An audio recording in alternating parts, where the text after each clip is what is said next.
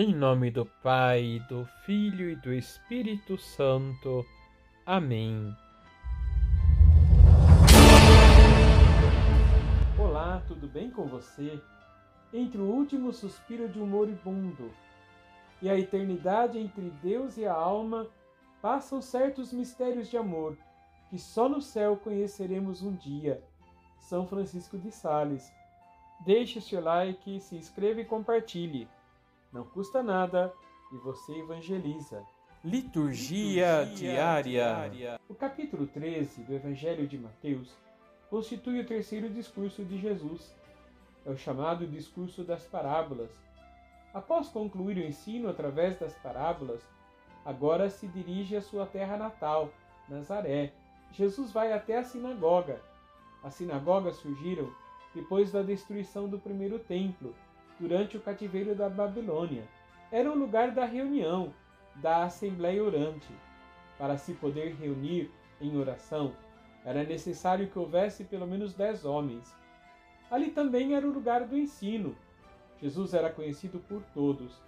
Para os conterrâneos, ele era um carpinteiro, igual ao seu pai José. Jesus na sinagoga começa a ensinar.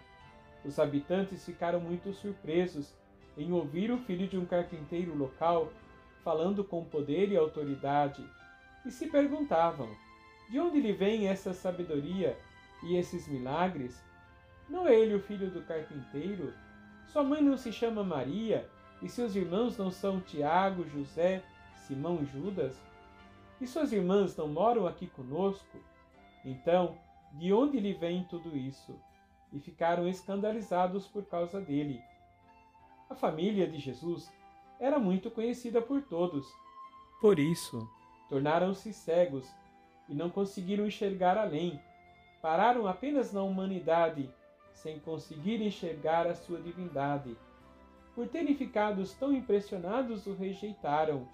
O orgulho deles não permitiu com que acolhessem Jesus como Messias. Jesus, vendo a indiferença deles, disse: Um profeta só não é estimado em sua própria pátria e em sua família. E Jesus não fez ali muitos milagres, porque eles não tinham fé. O julgamento humano tornou incompreensível o mistério revelado. Deus pode se dirigir a nós de diversos modos e formas, ou através de qualquer pessoa. Isso nos faz pensar que o preconceito mais atrapalha do que ajuda. Em Jó capítulo 33, versículo 14, lemos que Deus fala de uma maneira e de outra, e não prestas atenção. A carta aos Hebreus nos lembra que, nesses últimos tempos, Deus nos falou mediante o seu Filho, a quem constituiu herdeiro de tudo que existe, por meio de quem criou o universo. Carta aos Hebreus, capítulo 1, versículo 2. Quem tem ouvidos para ouvir, ouça. Vamos rezar?